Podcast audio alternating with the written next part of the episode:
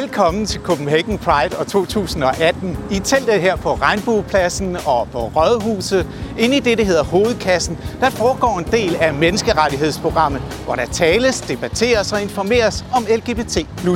Lad os gå ind for.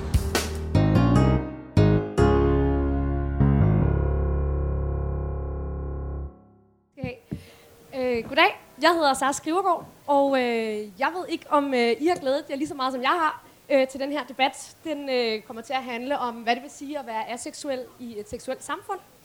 Og øh, undervejs de næste 45 minutter, så vil jeg gøre mit bedste for at moderere den her debat bedst muligt, øh, men også sørge for, at jeres spørgsmål kommer op til de her tre fantastiske paneldeltagere. Og øh, det er, foregår på den her måde, at man faktisk kan stille sit spørgsmål til øh, en sms, øh, som nummeret er i gang med at komme op her, og vi sætter det her. Og jeg vil også sørge for lige at nævne nummeret øh, undervejs i debatten. Øhm, eller man kan række hånden op. Øhm, husk, når I skriver en sms, at skrive, hvem spørgsmålet skal være til. Og øh, nu nævner jeg lige, øh, at øh, debatten her, den er selvfølgelig arrangeret af Foreningen for Aseksuelle i Danmark, som arbejder på at synliggøre og oplyse omkring aseksuel, aseksualitet i Danmark. Og øh, her der har vi Makia Jørgensen, som repræsenterer øh, Foreningen for Aseksuelle i Danmark. Så giv lige Makia en hånd.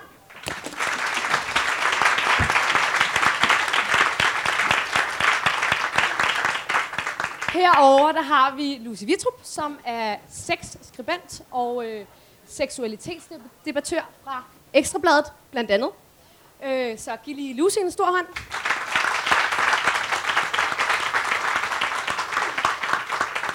Og herover der har vi Anna Vandel Petersen, som er normkritisk debattør. Giv Anna en stor hånd.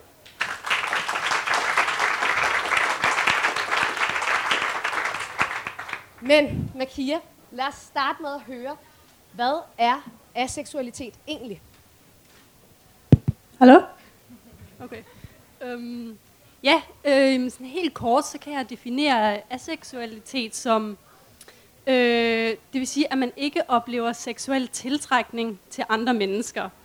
Um, og hvis jeg sådan skal, skal oversætte det til et hverdagssprog, øh, som nok er lidt nemmere at forstå, så det kan for eksempel i praksis være sådan noget som, at man ikke oplever øh, den der følelse af at kigge på et andet menneske og tænke, dig vil jeg gerne i seng med.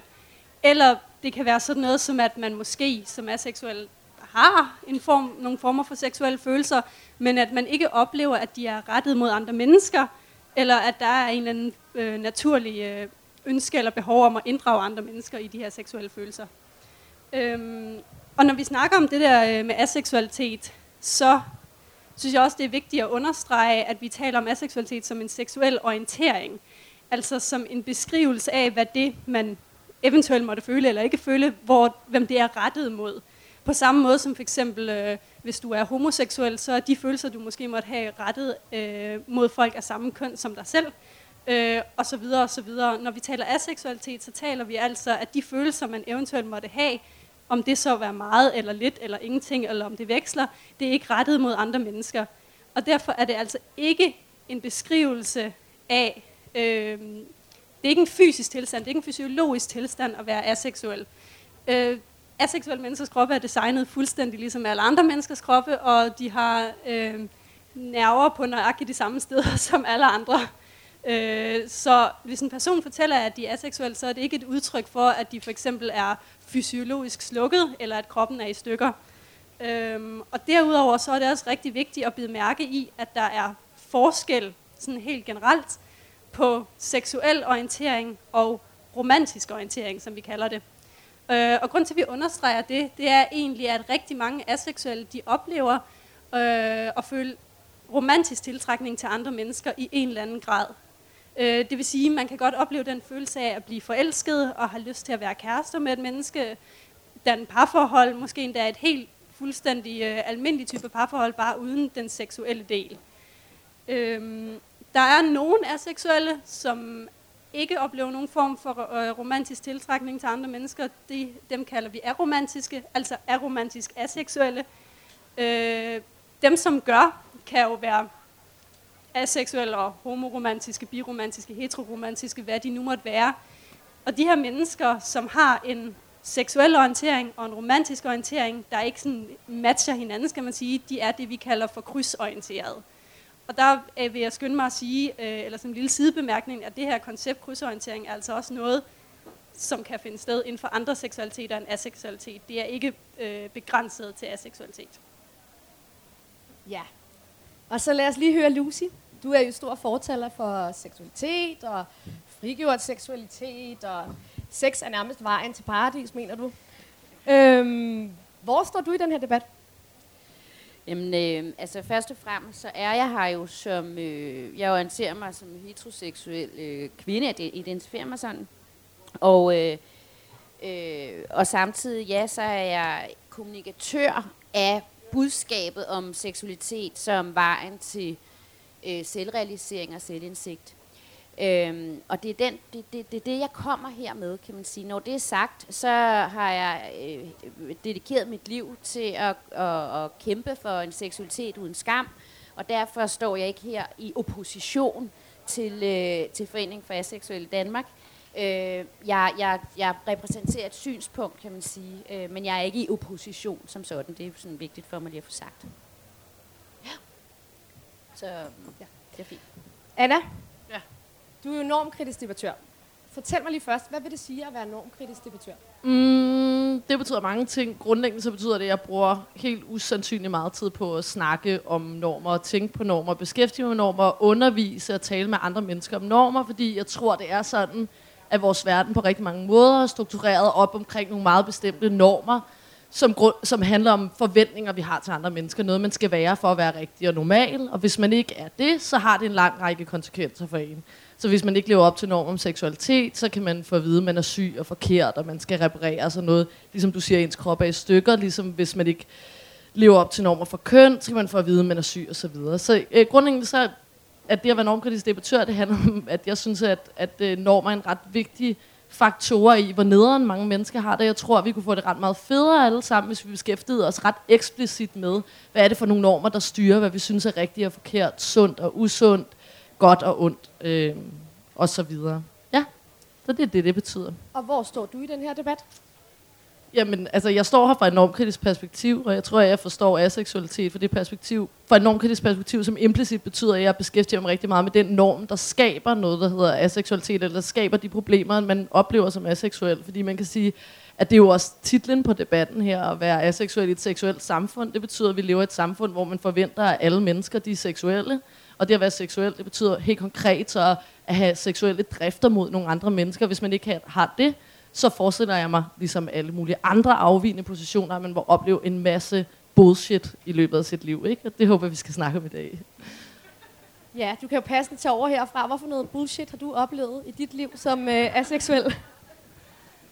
Um, oh, jeg, har, jeg har prøvet mange ting. Uh, jeg tror, hvis, hvis jeg må starte med at tage den op på et lidt mere generelt plan, også fordi jeg ikke kun repræsenterer mig selv, men også sidder som repræsentant for foreningen, øhm, så arbejder vi, når vi sådan prøver at snakke om det med nogle kategorier inden for, hvad er det for nogle udfordringer, vi møder. Øh, der kører vi typisk med tre kategorier, og den første, det er det, som vi har valgt at kalde usynlighed-uvidenhed. Og, og helt basalt, så går det egentlig bare ud på, at aseksualitet er ikke en særlig kendt orientering, øhm, og derudover, det, mange af dem, der selv kender den, ved ikke helt, hvad det betyder, og det er noget, de tit får galt i halsen.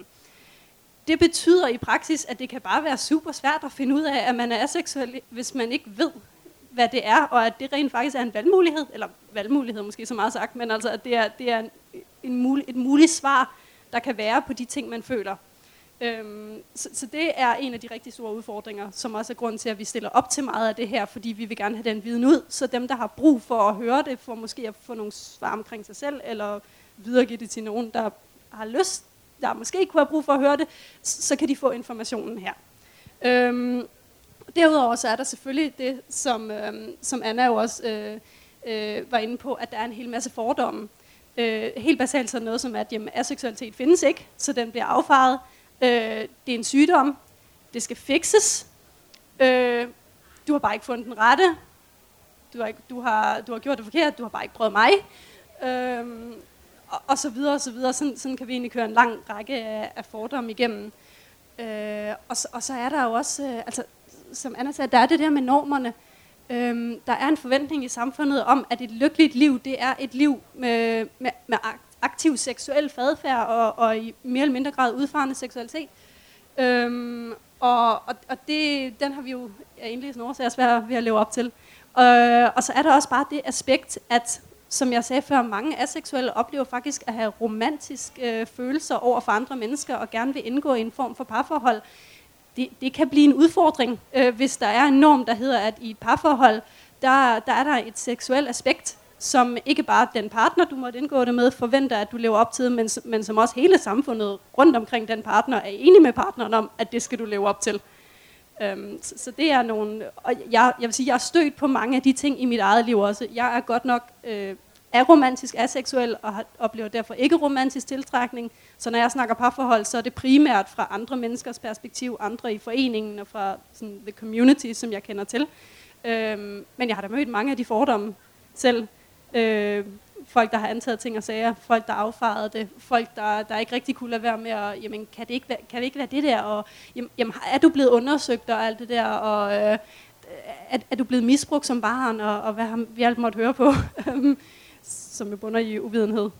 Så, ja. Lad mig prøve at høre dig, Lucy. Hvordan, øh, der er jo det her, hele det her omkring, øh, har man ret til at have sex? Er det, er det det rigtige?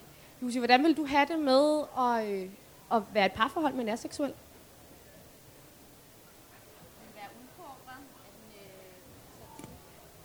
Hallo? Ja.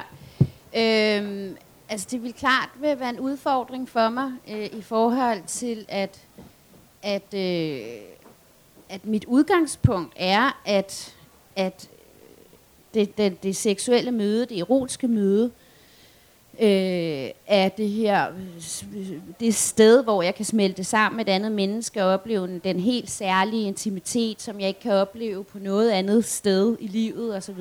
Øh, så det ville være en udfordring. Jeg har selvfølgelig tænkt øh, afsindig meget over det, øh, siden jeg har øh, er kommet tættere på, på foreningen her. Øh, og, og det, der var sjovt, da jeg først tænkte over det, det var, jeg, jeg kunne godt mærke det der sådan, hov, øh, jamen jeg har jo ret. Altså jeg har jo ret til at have, hvis jeg er forelsket en person, så har jeg ret til at have et seksuelt liv med den person. Øh, og det er der, jeg synes, det, det bliver interessant. Kan jeg leve med det? Ja, selvfølgelig kan jeg sikkert godt leve med det. Øh, spørgsmålet er, øh, hvilke, altså, hvad er det for en magtposition, der egentlig går tabt, kan man sige, når at der ikke er hele det der, øh, jeg vil have noget af dig, jeg har, jeg har muligheden for at afvise dig. Hele det magtspil, som ligger i meget i kernen af den erotiske udveksling. Hvad sker der egentlig, når den udebliver? Øh, det har jeg tænkt meget over. Jeg har ikke noget svar på det nu. Øh, men, men der er ingen tvivl om, at det ville udfordre mig at, at, at, være, at blive meget forelsket, for eksempel i en person, som, øh, som var seksuel, i forhold til mine, øh, min, min, min overbevisning om, at det er kilden til en særlig form for, for intimitet, som har som er, øh, ja, som er særlig, som ikke kan findes andre steder. Jeg får også lyst til at spørge dig, Anna. Hvordan vil du have det med at være i parforhold med en aseksuel? Altså det, på alle mulige måder synes jeg næsten det er et meningsløst spørgsmål at svare på på den måde, at man kan sige, at spørgsmålet bliver sjældent spurgt den anden vej, forestiller mig. Ikke? Altså, det gør det måske internt i en forening, der beskæftiger sig med det, men jeg tænker, der er på en eller anden måde noget marginaliserende i, at jeg skulle sige, hvorvidt jeg ville eller ikke ville have noget med en bestemt identitet at gøre, ligesom når nogen spørger, Øh, nogen kunne spørge nogen, Ej, hvordan vil du have det med at gå i bad med en lesbisk? Og så får man det sådan, lol, kan vi spørge spørgsmål et andet sted hen? Men, men helt sikkert synes jeg, at, at det er spændende nok at tænke over, hvad er det for nogle sådan glædeskrav, der er i verden? Altså, hvordan kan vi tænke os selv som nogen, der er glade og gør det rigtige og gør det lykkelige? Og der tænker jeg, at når jeg når jeg anstrenger mig for så at genkende nogle af de der seksualitetsnormer, så noget af det, der bliver tydeligt for mig, det er, at en stor del af den måde, vi forstår glæde og lykke og frigørelse på i vores samfund, det handler om sex. Øhm, og og jeg, jeg tænker, at, at alle mennesker, alle mulige årsager, kunne have rigtig godt af lige at stille et, et ekstra spørgsmål til sig selv. Altså, hvorfor står sex så centralt for, øh, hvad, hvordan jeg tænker glæde. Så kan man jo gøre seksualitet på mange måder. Jeg synes, det er et fucking godt øh, pointe, det der med, at aseksualitet er en orientering. Altså, og så kunne man sige, hvordan vil jeg have det med at være i et parforhold med en, der var heteroseksuel? det ville være et dårligt match. Der skulle jeg nok finde nogen, hvor det passede lidt bedre. Så på, på den måde så kan man sige, at man finder jo, kan i hvert fald rende ind i nogle mennesker, man gerne vil danne et parforhold med, fordi man vil hinanden noget. Så jeg, jeg synes næsten, det er et umuligt spørgsmål at svare på. Ja. Så får jeg lyst til at spørge dig. Øhm, Lucy vil ikke på. Øh, er du lykkelig? Er det, er det, jamen, øh, talt. Jeg er dansker. Ja. Ej, hvis du bliver konfronteret med en fordom om, at man ikke kan være lykkelig. Spøj til side. Er Øhm, du lykkelig uden sex? Jeg er meget lykkelig uden sex. Øh, jeg, jeg vil ikke bytte. Jeg, ved ikke, hvad det er, jeg er så, så, så meget op at ringe over. Det, det virker vildt stressende, at, at I sådan render rundt og, og har de der behov, I hele tiden skal have opfyldt. Ellers så det, ja, ja, ja, ja, er I lykkelige?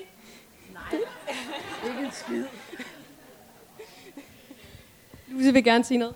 Altså, jeg vil sige, at, øh, at, at igen, efter jeg har, der, jeg har lært virkelig meget af foreningen. Jeg har blandt andet øh, lært at identificere noget centralt, som er, at det kan godt være, at jeg øh, primært er tiltrukket af, af det modsatte køn, men jeg for eksempel, øh, jeg forelsker mig i kvinder. Jeg forelsker mig i mit eget køn. Jeg forelsker mig i det hele taget meget mindre øh, øh specifikt, eller hvad man skal sige, end, end dem, jeg har lyst til at have sex med. Øh, Øh, og lige pludselig kom der noget op i mit hoved. Hov, gud, kan det være, at kunne jeg identificere mig som heteroseksuel øh, kvinde, der er, er bi, heteroseksuel biromantisk, for eksempel. Og lige pludselig åbnede der sig et univers, som jeg er, er meget taknemmelig for. Jeg har, jeg har haft mulighed for at se mere nuanceret på det enormt komplekse landskab, der er inden for seksualitet. Og vi taler jo om det på en meget, også det gør jeg også, altså inden for, for en meget forenklet måde. Ikke? Øhm, hvor at, at, at selvfølgelig er der grader af de her relationer, selvfølgelig er, er, er, er helt bare det at gå ind i aromantik, hvad fanden er det for noget? Altså, lad, lad mig prøve at forstå det, og når jeg går den vej, så giver det mig også mulighed for at, og så bliver jeg mødt i alt i den kompleksitet, der i virkeligheden er i relationer. Øhm, så det er det ene, jeg vil sige. Det andet, jeg vil sige, det er, at altså, da vi talte om det her, vi har haft nogle formøder, og sad og tænkte, hold kæft, hvor er jeg misundelig, mand. Altså, fordi hvor mange samtaler har vi ikke alle sammen, eller har nogen af os, ikke om kæresteproblemer, om seksuelle problemer, om vores knuste hjerte, om dem, vi vil have, der ikke vil have os. Altså, øh, og nu er jeg selvfølgelig øh, øh fagligt farve, men, eller jeg har ofte den slags samtale, men jeg har også med mine venner hele tiden. Hold kæft, hvor har vi mange kvababelser med det. Tanken om at, at have det ude af livet, det er, øh, jeg, jeg må indrømme nogle gange, så, så, så jeg tænkte sådan, hold kæft, hvor ville jeg, hvor blev jeg egentlig misundelig. Øh, ja, det var bare det, jeg ville sige her. Anna vil lige sige noget her. Jeg tænker bare noget med det der med, at, at noget af det, som er minoritetens byrde, men også det er lidt farligt at sige, også en slags gave. For andre, det er, at man bliver utrolig oplyst om sig selv, hvis man bliver konfronteret med nogen, der er helt anderledes end en. Og derfor bliver man tit bebyrdet med alle mulige spørgsmål. Jeg bliver ikke spurgt ind til aseksualitet, men guderne skal vide, hvor mange gange folk har haft lyst til at trække information om mit sexliv og kønsidentitet og alt muligt i helt offentlige sammenhænge. Jeg forestiller mig, at aseksuel må opleve nogenlunde det samme og blive spurgt og helt uhørt mange spørgsmål i alt muligt sammenhænge. Og jeg tænker tit, at, at noget af det, man kan beskæftige sig med, øh, og også noget, en pointe, enormt kritisk pointe er, jamen, i stedet for at beskæftige sig rigtig meget for den, der divergerer, det vil sige en aseksuelle, så beskæftige sig med, hvad er det seksuelle i vores samfund, og hvor dumt er det? Altså, hvad for nogle ting er dumme? Hvad for nogle ting er handlingsangivende? Hvad for nogle ting tvinger os alle sammen, også dem, der identificerer sig som seksuelle og romantiske, tvinger os ind i nogle bestemte handlingsmønstre, nogle bestemte forventninger, nogle bestemte fastlåste positioner, så man kan sige, at jeg tænker ikke, jeg ved ikke en skid om det, så det kan jeg ikke blande mig i, men jeg forestiller mig, at aseksuelle nok ikke er frigjort fra problemer, der knytter sig til relationer, eller til sig selv, eller sådan noget, men måske frigjort for noget af det dumme normativitet, der er, der gør os fuldstændig blinde over for, at vi selv gør sådan, så møder man en, så skal vi kraftet med sex, også selvom at, at man når slet ikke at tænke over, om man ved det eller ej, fordi det var sådan, man var rigtig kærester, eller sådan, ikke? og det tænker jeg, det må være styrken på en eller anden måde. Ja, vil du tage over herfra? Fortæl, hvad øh, bliver du øh, ofte, får du ofte spørgsmål omkring din seksualitet? Og øh, er det træls? Øh, ikke hvis jeg ikke afslører, at, at jeg ikke er heteroseksuel.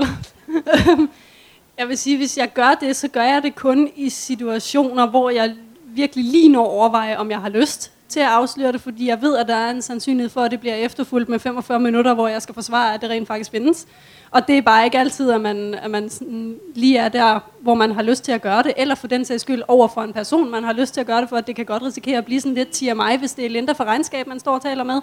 Altså, så, øh, så, så, øh, så ja, hvis, hvis, jeg, hvis jeg indleder det, eller, eller på en eller anden måde sådan vælger øh, at dele det, eller indirekte dele det i en sammenhæng, hvor jeg synes, det er relevant, og det tilfældigvis opstår, så får jeg rigtig, rigtig mange spørgsmål. Øh, så jeg tager selvfølgelig valget, om, om jeg vil dele det i den situation, med den bagtanke, at jeg er klar på at have den her lange diskussion nu. Øh, og er jeg ikke det, så bliver det ikke den dag, de bliver opløst. Og hvad er det for nogle spørgsmål, du typisk får? Øh, jamen egentlig, langt hen ad vejen, de ting, jeg nævnte før, øh, jamen, har du prøvet det og det? Øh, har du ikke tjekket, om øh, har du været ved lægen og se, om du mangler et eller andet, øh, som ikke er i din krop, eller et eller andet. Den der, med, der ligger en antagelse om, at jamen, der må være et eller andet galt, siden at man kan være sådan der, fordi sådan er mennesker jo ikke normalt. Og, og normalt i den forstand, at det er rigtigt nok, at det ikke er flertallet, men det er ikke det samme som, at det er et resultat af en fejl. Øhm. Men hvis vi lige kan gå ind i de her fordomme lidt. Mm? Er, det, er, er I normale så? Hvad er normal? øhm, altså, jeg tror, det kommer an på, hvad du forstår ved at være normal. Vi er statistisk set ud fra de få statistikker, der findes på området, og det er altså ikke relativt mange. Men dem, der, dem, der er, øhm, indikerer, at vi udgør sådan cirka en procent af befolkningen, hvilket er nogenlunde det samme som de fleste andre seksuelle minoriteter. Øh, så hvis du mener normal, som i at man er et flertal, eller det er halv-halv, så absolut nej, og hvor ville det også være kedeligt, hvis, hvis det var sådan. Øh, normal, som i at det er en, en, en legitim øh, seksuel orientering, øh, som, som ikke er et, et resultat af en fejl, og som der ikke skal laves om på, fordi det ikke er et problem, så absolut ja. Og hvad oplever I ellers? I oplever også, øh, at folk er, er ude på at hvad kan man sige, øh, øh, jamen I oplever for eksempel øh, sygeliggørelse, hvad vil vi mere ind på, øh, normkritik, eller, jeg vil lige have med her. Jeg får også lige lyst til at spørge dig omkring øh, jeres, øh, det, det, hvordan det er for dig, mm. og måske være et forhold med en, øh, en seksuel orienteret person. Har du prøvet det? Og øh, øhm, hvordan har det været for dig? Oh boy. Here we go. Uh, jeg, som sagt, jeg identificerer mig som aromantisk, aseksuel, så jeg oplever ikke øh, romantisk følelse for andre. Men det tog sådan cirka 25 år at finde ud af det. Øh, og derfor har jeg nogle erfaringer baseret på, men ikke mange. Øh, jeg har prøvet at indgå sådan relativt kortvarige i forhold med seksuelle personer, inden jeg vidste, at jeg var aseksuel og aromantisk. Øh, og der var en stor del af udfordringen lå i, at jeg ikke vidste, hvad min orientering var, og derfor ikke vidste, at jeg godt kan sådan holde på mit, øh, i den forstand, at jeg skylder ikke ham hende noget specifikt, fordi jeg vælger, vælger at indgå i det her forhold. Øh, så, så, så det kan være lidt en udfordring at finde den der legitimitet i, at, at det er faktisk helt okay øh, at, at sige, at jamen, det der det har jeg faktisk ikke lyst til, selvom resten af verden mener, at jamen, det skal du skulle have lyst til. Øh, særligt når du er i et parforhold, fordi det har din partner krav på. Hvis vi lige kan gå lidt videre med, øh, for eksempel, du talte om, at du misundede de er seksuelle. Hvad, kan, vi, kan vi tale om, at der måske er nogle fordele i det her, Makia? Okay, here we go. nu bliver det godt. Um, øh, det synes jeg helt sikkert godt man kan. Jeg vil, jeg vil gerne være den første til at indrømme, som en, der er også er romantisk, at jeg tror, det er, det er lidt sværere at være aseksuel, hvis du ikke er romantisk, fordi så skal du agere i det her samfund, øh, og med samfund mener jeg primært parforhold i den her sammenhæng, øh, med et menneske, der måske har nogle forventninger, du kan have svært ved at, at leve op til. Så det tror jeg godt kan være en udfordring, som jeg lykkeligt slipper for. Øh, sådan en som mig, der hverken oplever behov for det ene eller det andet. Altså, det er lidt som om, hvad nu hvis mennesker ikke havde brug for at spise eller drikke?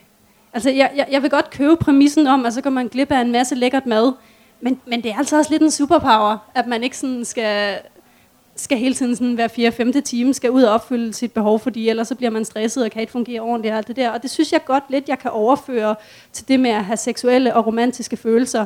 Altså folk virker som om, de har meget, meget travlt med at gå rundt og prøve at finde de her partnere, enten seksuel eller romantisk. Hvis det er romantisk, så den eneste ene og alle de her ting, som vi sådan er meget, meget besat af. Og jeg sidder sådan lidt tilbagelænet i sådan en send mode og, og tænker, ja, yeah, I kører bare jeres game. Altså, øhm, lidt den der følelse af, at jeg har en veninde for eksempel, som prøver, så, som tit sammenligner konceptet med ideen øh, om, om Platons idé om det perfekte menneske, altså myten fra Platon om, at, øh, at mennesket oprindeligt havde to hoveder og, og, og fire arme og fire ben, og så gjorde de et eller andet, der pissede guderne gevaldigt af, og så blev de splittet i to, sådan så de var dømt til til evig tid at vandre jorden rundt for at lede efter den anden halvdel, der passer perfekt til dem. Og indtil de havde den anden halvdel, så var de ikke, øh, hvad skal man sige, så var de ikke komplette.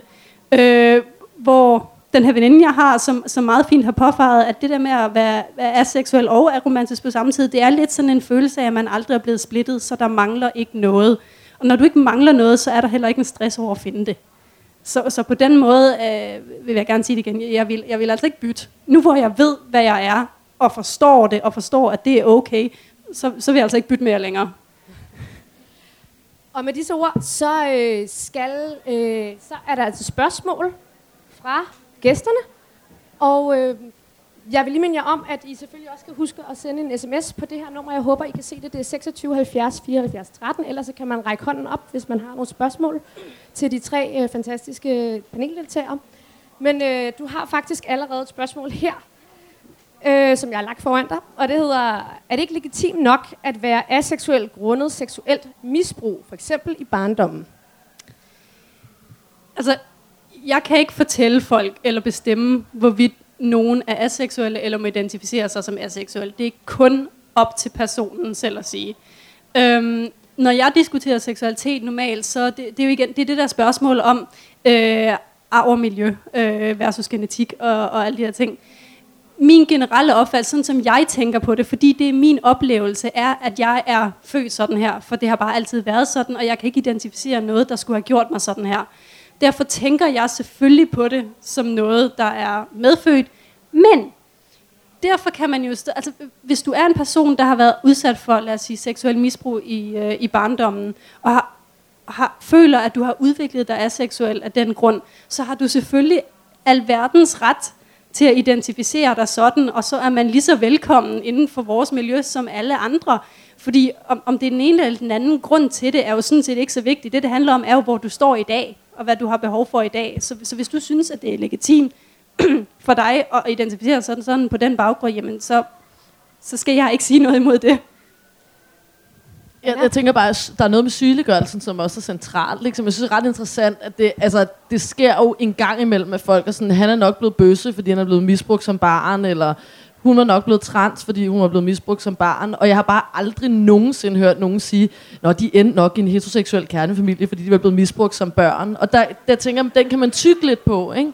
Og jeg, jeg forestiller mig, det må være det, man også siger, at gud fanden, alle, der vil identificere sig som whatever, har vel ret til det. Ideen er, at det, hvis det bliver den ene evige årsagsforklaring, der må være noget galt med dig, så har vi et problem. Ikke? Mere end at det skulle ekskludere nogen fra at, at, at øh, identificere sig selv, som det passer. Ja. Øhm, altså, jeg, jeg vil give en fuldstændig ret. Det er langt hen ad vejen, det der spørgsmål om, at øhm, selvfølgelig må folk identificere sig, som de gør. Grunden til, at vi går meget ud af at skille konceptet sygeliggørelsen, eller den der med, at der er gået noget galt fra, at vi er faktisk bare en orientering, der er sådan her, er jo fordi, vi generelt møder den fordom, at jamen, vi er sådan her, fordi der går noget galt. Og det er ret vigtigt for os at understrege, at det er ikke generelt tilfældet, men derfor kan der stadig godt selvfølgelig være tilfælde af aseksuelle, som har været misbrugt som børn, eller folk, der, der føler sig sådan, efter de har været, været udsat for misbrug. Jeg ved ikke, om jeg vil sige, at jeg synes, det er det samme, men et eller andet sted, i nogle tilfælde er det jo lidt ligegyldigt, fordi vi er der, hvor vi er nu. Øh, Lucy vil gerne sige noget. Ja, altså, øh, jeg kan mærke, at jeg bliver sådan lidt øh, øh, bange for, eller hvad man skal sige, det med, at det bliver meget øh, talesat som, at, øh, eller det her med, at jeg er født sådan, øh, der kommer jeg til at tænke på inden for, i, i, sådan i min verden, der er hele spørgsmålet om lyst og ulyst jo et konstant spørgsmål. Ikke? Altså, og øh, på Ekstrabladet, der ved man, okay, hvis man vil have rigtig mange læsere til en artikel, så man bare tage den der med, øh, hvordan får du mere lyst. Øh, så, så det er sådan en, øh, en, kons, et konstant, en konstant udfordring.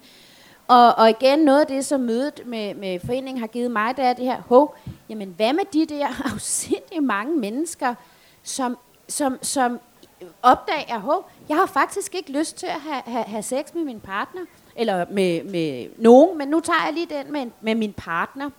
Øh, hvad hvis nu, at de er i en øh, enten en periode af deres liv, eller at de har en eller anden øh, ja, ikke identificeret orientering, kan vi, kan vi også sige.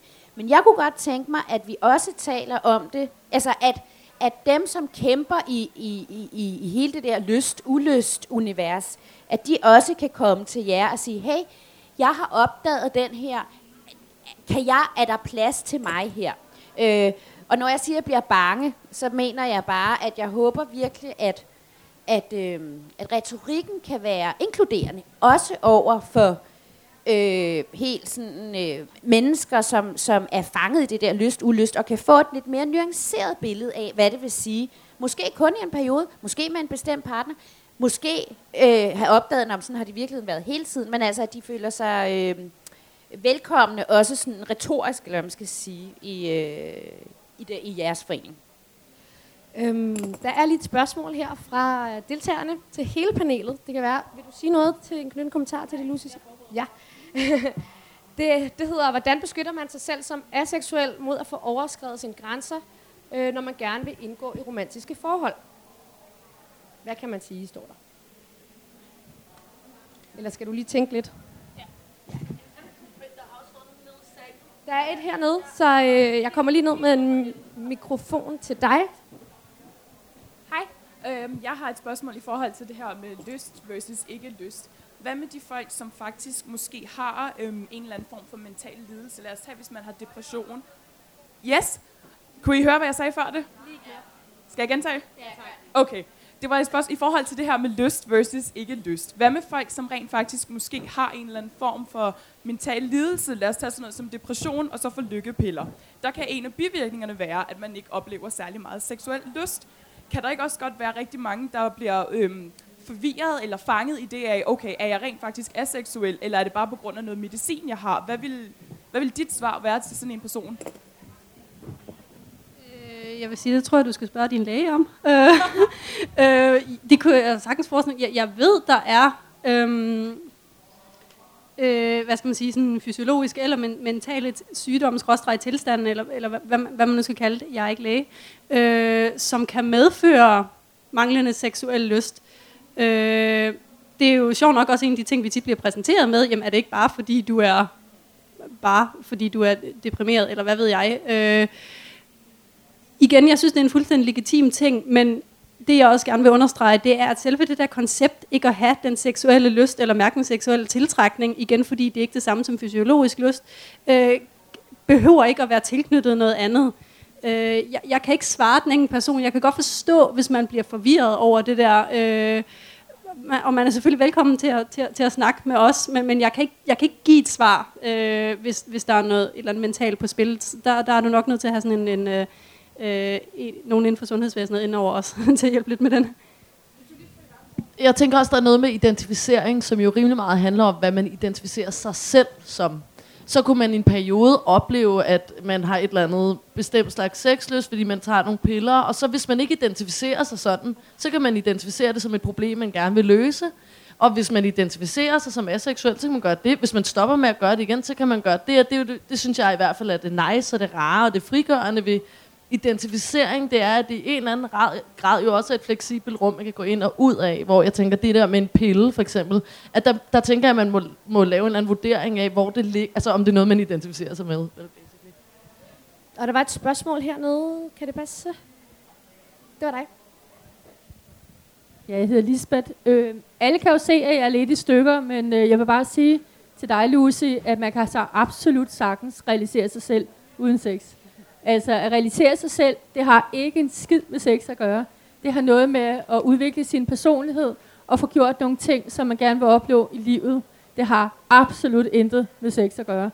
Jeg synes også, at, at jeg vil sige, at aseksualitet er faktisk meget mere almindeligt i samfundet, end man lige tænker over.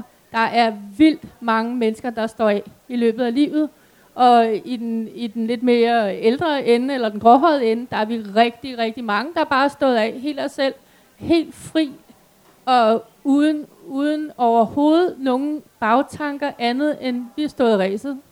Og øh, det, det, det bliver accepteret.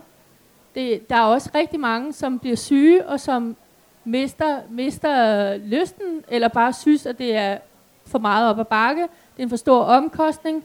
Og det er faktisk, det kan sagtens være en lettelse at bare give slip og lade være. Og så får man frigivet kræfter til nogle andre ting. Jeg kan ikke se, at det skal være så skide problematisk. Det kan jeg ikke se. Altså, det er måske andre folks frustrationer over, at de ikke kan komme til. Men altså, undskyld mig. Skal vi ikke respektere hinanden? Tusind tak for den pointe.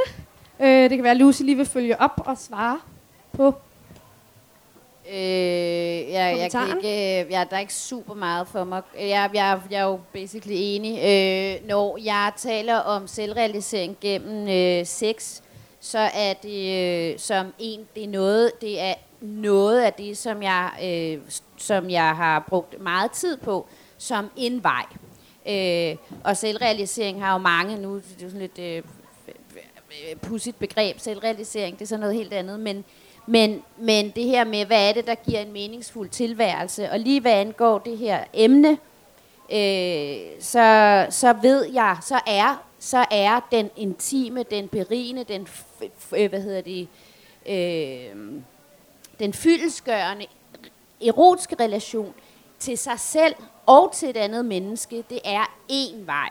Øh, det er sådan set det, jeg primært kommunikerer. Øh, øh, der var et eller andet... Ja, nej, jeg glemte det. Det var, det var bare det, jeg ville sige. Har du nogle kommentarer? Noget? Nej. Øhm, der er kommet et spørgsmål mere til dig. Og det er, øh, det hedder, på trods af, at du er aromantisk, vil du så stadig indgå i et parforhold på livspartnerplan? Altså snakker vi et platonisk forhold? Øh, Det, det, det vil jeg tro, der ja. menes. Øhm, jeg ved ikke, om den passer til mig personligt. Altså, jeg, er jo sådan, jeg har jo brug for mennesker i mit liv, fordi jeg er et socialt væsen. Og jeg vil meget gerne have nogle, nogle personer i mit liv, som jeg ved er der for mig, og som jeg deler mit liv med. Øh, jeg, jeg plejer at finde den i, at jeg skaber tætte venneforhold.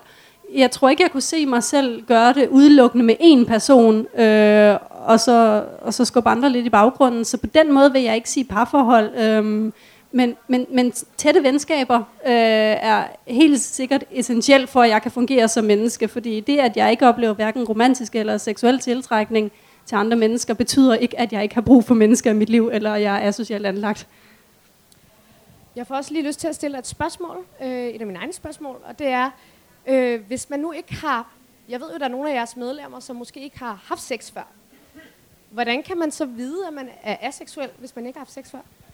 Øh, det ved jeg ikke, hvordan ved en, en, en heteroseksuel mand, at han, er, at han ikke er homoseksuel, hvis han ikke har prøvet at være sammen med en mand? Altså, jeg, jeg tænker lidt, der vil sikkert findes nogen, der er i tvivl, ligesom med alle andre orienteringer, øhm, og det er fuldt ud fair at være i tvivl.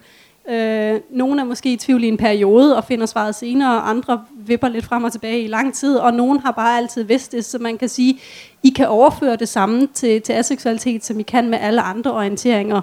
Øhm, det, det, det er sådan lidt det, jeg kan sige til det. Du har noget, Anna? Ja, det er bare fordi, jeg stener over, som er mega grin, eller grineren, øh, at, at øh, altså, det er fordi, det er eksistensberettigelsen for LGBTQIA som fælles betegnelse, det er, at vi bliver stillet de præcis samme spørgsmål. Hvornår fandt du ud af det? Hvordan fandt du ud af det? Hvordan kan du vide det, hvis du ikke har bollet med X? Øh, hvordan føles det? Er du ikke bange for, at det går væk? Hvad hvis det ikke går væk? Hvad hvis det er en fase? Og det synes jeg bare er interessant, og det, det fælles berettigelsen er, det er jo, at vi har det til fælles i, i den her øh, sociale kontekst, at vi, vi afviger fra normer, det vil sige forventninger til, hvordan vi skal have en seksualitet, hvem vi skal have en seksualitet imod, og hvordan vi skal have et køn, og hvordan vi skal have et køn. Og det synes jeg bare er interessant, det er en betragtning mere. Vil du knytte nogle kommentarer, Lucy? Ja, nej. nej. Øh, der er et til spørgsmål. Øh, der var det her til hele panelet, men jeg tror egentlig mest, det lyder som om det er til dig. Fordi øh, hvordan beskytter man sig selv som aseksuel mod at få overskrevet sine grænser, når man gerne vil indgå i romantiske forhold? Øh, kommunikation. Øh, Og hvad kan man sige? øh, man, kan, man kan snakke med sin partner, man kan oplyse vedkommende, man, man kan forklare vedkommende og prøve at få vedkommende til at forstå, hvad det sådan helt nede på Peter Plus-niveau går ud på. Øhm, og når man så har gjort det, så kan man, så, kan- så kan man trække sig lidt væk og, og tænke lidt over det, og så fortælle sig selv, at, at det er okay at insistere på, at sådan er det altså. Så det bliver ikke sådan noget med, at nu har vi haft den her lange snak, og så forventer jeg, at han hende respekterer det, og så sidder vi en uge efter i en situation, hvor de alligevel prøver at insistere lidt for meget. Altså, der må man godt lige have gjort sig de tanker med sig selv, at hvis sådan en situation opstår, så er det sgu okay at sige nej. Øh, og det bliver man ikke en dårlig kæreste af. Øh, det er sådan et, et parforhold fungerer jo på de præmisser, som de to eller flere personer, der indgår i parforholdet, vælger at sætte op, og det skal resten af samfundet ikke bestemme. Hende en hånd. Lucy vil gerne sige noget. Ja, øh, altså noget af det, som, øh, som jeg lige sådan, øh, hører her, det er den der, det, det er lidt et forbehold, jeg har, når vi taler om seksuelle orienteringer, fordi du får en, en, en, en, sådan en følelse af, at hov, når der er kasse på kasse på kasse, så skal jeg identificere mig som øh, noget. Øh, ikke at jeg skal, men altså, der er en retorik, som, som jeg bliver øh, provokeret af, så modig over. Jeg kunne virkelig godt tænke mig en meget mere flydende tilgang, også til aseksualitet, at sige, ja, øh, at det- her, og det, nu kommer min indre, øh, jeg, har, altså, jeg skal være øh, Anna Vandel Petersen, når jeg bliver stor, øh, så min indre Anna Vandel øh, kommer ind og, og, og skiller mig ud lige nu. Men det her med, at det er bare en fase, so what, hvis det bare er en fase? Det er da okay. Men jeg, jeg, jeg, jeg, ja, så har jeg en, en fase, hvor jeg øh, føler mig aseksuel, eller aromantisk, eller øh, øh, whatever. Det bliver meget øh, kasseopdelt, synes jeg. Og det, øh, jeg kunne godt tænke mig, også når vi taler aseksualitet, også så vi kan byde, byde mennesker ind, som oplever, nu talte du om det der med, at, at så, når man bliver ældre, der er mange ældre, der holder op med at have lyst til sex med andre. Øh, det, øh, det, det vil jeg gerne øh, an, udfordre på et andet tidspunkt. Øh, fordi der er også nogle normer forbundet med det at blive ældre, at når du er ældre, jamen så, så, så har du jo per definition ikke mere lyst til at have sex med andre mennesker, eller med dig selv i øvrigt. Øh, og det er en norm, der er den her, den er også i sundhedssystemet og alt muligt. Det er, det er ret vildt faktisk. Øh, så, så, så det ærger mig lidt. Men, men det er mere den der flydende tilgang. Det kan godt tænke mig også retorisk, ja, det er da okay, at det bare er en fase. Fordi sådan som jeg forstår seksualitet, så forandrer den sig hele tiden. Den forandrer sig, for vi øh, kommer ud af et eller andet, øh, hvad det nu er, vi kommer ud af efterhånden. øh, og til vi, til vi lægger os i graven. Øh, så jeg kunne faktisk godt tænke mig, at også det med en fase, at det, der, at det også var øh, acceptabelt. Det er jeg ikke sikker på, at jeg øh, fornemmer, at det er. Vi skal til at runde af så længe, så hvis du kan sige noget kort, og så Jeg, vil bare tilbyde det perspektiv, at kategorier og kasser jo også eksisterer, fordi nogle mennesker er blevet nødt til at råbe sig selv op for at blive genkendt. Altså når, altså, når jeg kalder mig selv lesbisk, eller hvad fanden jeg kalder mig, så kalder jeg mig det ikke, fordi det er vigtigt for mig at placere mig i en kasse, men fordi hvis jeg ikke siger det, så bliver jeg udslettet for den her jord. Så øh, den der idé med det flydende, ja tak, det kunne være lykkeligt og dejligt, men indtil alle mennesker ikke bliver eller rigtig mange mennesker ikke bliver diskrimineret, fordi de gør noget, der ikke er forventet af dem, så tænker jeg, at kasten også og benævnelsen eksisterer for at insistere på ens eksistens her i verden. Så jeg tænker, øh, afhængig af hvilket perspektiv, man, man står fra og kigger på dem, der kasse sætter sig selv, og hvor fedt det kunne være, hvis folk ikke sætter i kasse, så tænker man skal have lidt ydmyghed over for den kamp, og det vigtige, der ligger i at sige, hvem man er, hvorfor man er der, og hvor vigtig og hvor meget man eksisterer i verden. Tak for det. Vi skal til at runde af. Øh, jeg får altså lige til, lyst til at stille et sidste spørgsmål for seerne, hvis du kan gøre det kort. Det er, har aseksuelle en libido i den forstand, at kroppen vil have sex stimuleres, men uden der er tiltrækning? Øh, ja og nej. Nogen har, nogen har ikke. Vi er lige så forskellige som alle, som alle andre. Og med disse ord, tak til jer alle tre for denne fantastiske debat.